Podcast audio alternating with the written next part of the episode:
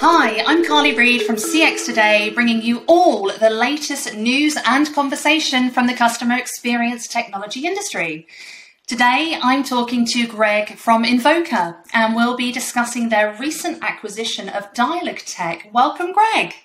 Uh, thank you, Carly. It's great. It's great to join you. I appreciate the opportunity. No problem at all. It's lovely to have you with us today. Thank you, Greg. So, uh, thanks for joining me today, Greg. And um, how about we kick things off with a quick intro? Tell me about what you do. Sure, thank you. So, um, I'm Greg Johnson. I'm the CEO of Invoca. I've been at Invoca for about five years. Invoca is a company that's focused on conversation intelligence and sort of sits at the intersection of the worlds of digital marketing and customer experience and CRM. Uh, this is a market that I love a lot. I'm really intellectually interested in. Before being at Invoca, I was at Salesforce for about a decade, so spent a lot of time thinking about CRM and CX. And before that, worked at various different software companies. So I've spent a lot of time in software, a lot of time thinking about customer experience, and uh, really interested to talk more about it today. Fantastic stuff. Thank you, Greg. So, uh, Invoca just acquired DialogTech. Tell us what this means for the company. Yeah, it was a really exciting time for us. So, uh, Invoca is a company we're now with, we have uh, approximately 2,000 customers, about 325 employees, $100 million in revenue. And uh, DialogTech was a company that was in the digital marketing analytics space that brought some really interesting complementary technology to Invoca uh, and really helping us serve both marketers, customer experience professionals, and B2C sales leaders in helping deliver a better buying experience for consumers that are looking to uh, sign up for new subscriptions or buy new products or services from companies. So we were really excited about DialogTech. Um, literally helped us double our engineering investment. So as we try to build more cutting edge technology in the world of conversation intelligence, it helped there. Helped us reach new segments of the market from a go to market perspective, uh, new verticals, new industries that we were really interested in, and brought some new level of investment and focus around customer success because Carly, in the world that we're in, a lot of times our, our, our customers aren't only buying technology from us, they're buying uh, best practices, recommendations, really a deep understanding of how we can help improve their business. And the Dialog team had a lot of really interesting expertise in specific industries where we wanted to help our customers have more success with our technology. Fantastic stuff. Thank you, Greg. And what impact will it have on the $4.8 billion conversational intelligence market? Well, we're really excited this can continue to help us use the power of cloud computing and AI and natural language processing to really move this world of conversation intelligence forward. Um, I think it's a really interesting market because some of the things that we're doing in Invoca are a little bit different than what you see elsewhere in the space around customer experience. I'll give you an example real fast. So at Invoca, really focused on what I call the buying experience part of the customer journey. And I know a lot of CX practitioners spend a lot of time focused on existing customer interactions. Um, but one of the things we do in Invoca is we really focus on the buying experience. And we do that in industries where products are relatively complex. So I think about financial services, telecommunications, healthcare, automotive. Uh, for example, the idea of getting your first mortgage where you go and you do some research online and you look for information. You might find a company through Google or Facebook. You look around the website, and at some point in the process, you have a decent idea of what you want to buy. Uh, but you're not quite sure and you want to get help from an expert advisor. And so you might reach out to have a conversation or a text uh, with somebody from a brand to help you decide, am I buying the right product, right? Like a house piece of real estate is the most important economic decision you probably make in your lifetime, except for uh, choosing where you go work. Um, and so people in these buying decisions, they really want to have confidence that they're doing the right thing. And part of the challenge in these is that buying journey crosses multiple different aspects of a brand's experience with you. It crosses digital marketing with platforms like Google and Facebook. It crosses your website. Uh, it crosses the contact center.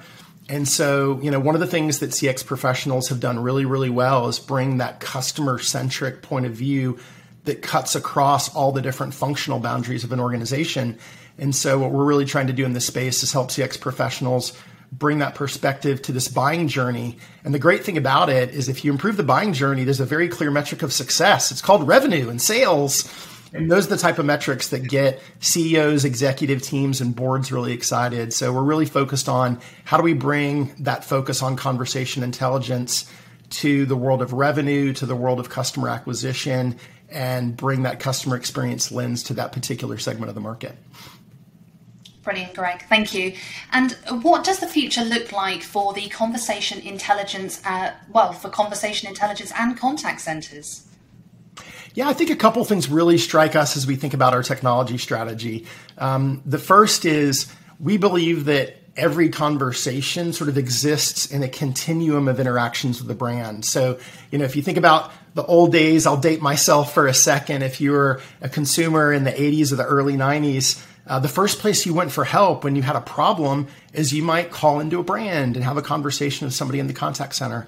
And obviously, with uh, everything that's happened with the internet and digital transformation, that's fundamentally changed. Today, consumers they go out and look on a website, they may ask for help on Twitter. They're usually turning to digital as a first interaction point to get more information about a brand or a product or a service. But then um, that conversation is really an escalation vehicle. And, and so being able to seamlessly help that consumer uh, transition from the world of digital to the world of these human to human interactions is really critical because otherwise I think we've had all that experience where, you know, you speak to one agent at a contact center and then you get transferred to a second and you have to start over from scratch. And it's super irritating because you feel like you've shared all this information.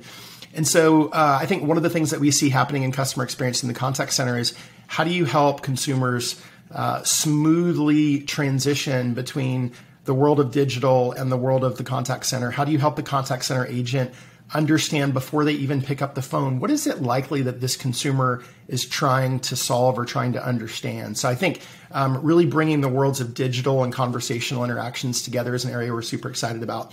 The other one i think that everybody talks about in the world of conversation intelligence is just the power of artificial intelligence and natural language processing. We've just seen so many advancements in the past few years of how computers can help understand human to human interactions.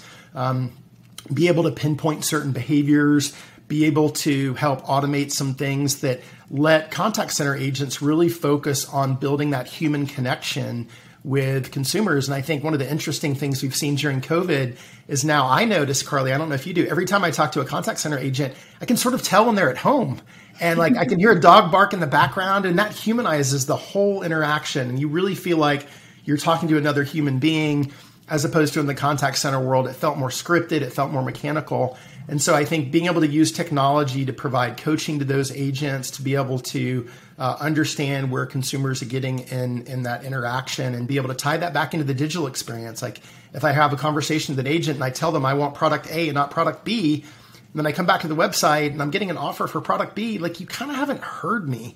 And so I think the future will all be about different AI services listening to these conversations in an automated, privacy secure way for these brands and just helping to deliver a great experience both for the consumer and for the agent to kind of help take that customer relationship to the next level. Perfect stuff. Thank you, Greg. Um, I've really enjoyed speaking to you today. Uh, thank you so much for joining me. Oh, no problem. It was my pleasure and appreciate the time. It's always fun to talk about the future of customer experience, the contact center, and digital. So happy to do it anytime, Carly. I appreciate it. Thank you so much, Greg. So that's it from us. If you've enjoyed our conversation, then please do give us a shout out on social. And if you're a CX fan and want to see more like this, then you can subscribe to our weekly newsletter at cxtoday.com. I'm Carly Reid from CX Today. Thanks for watching.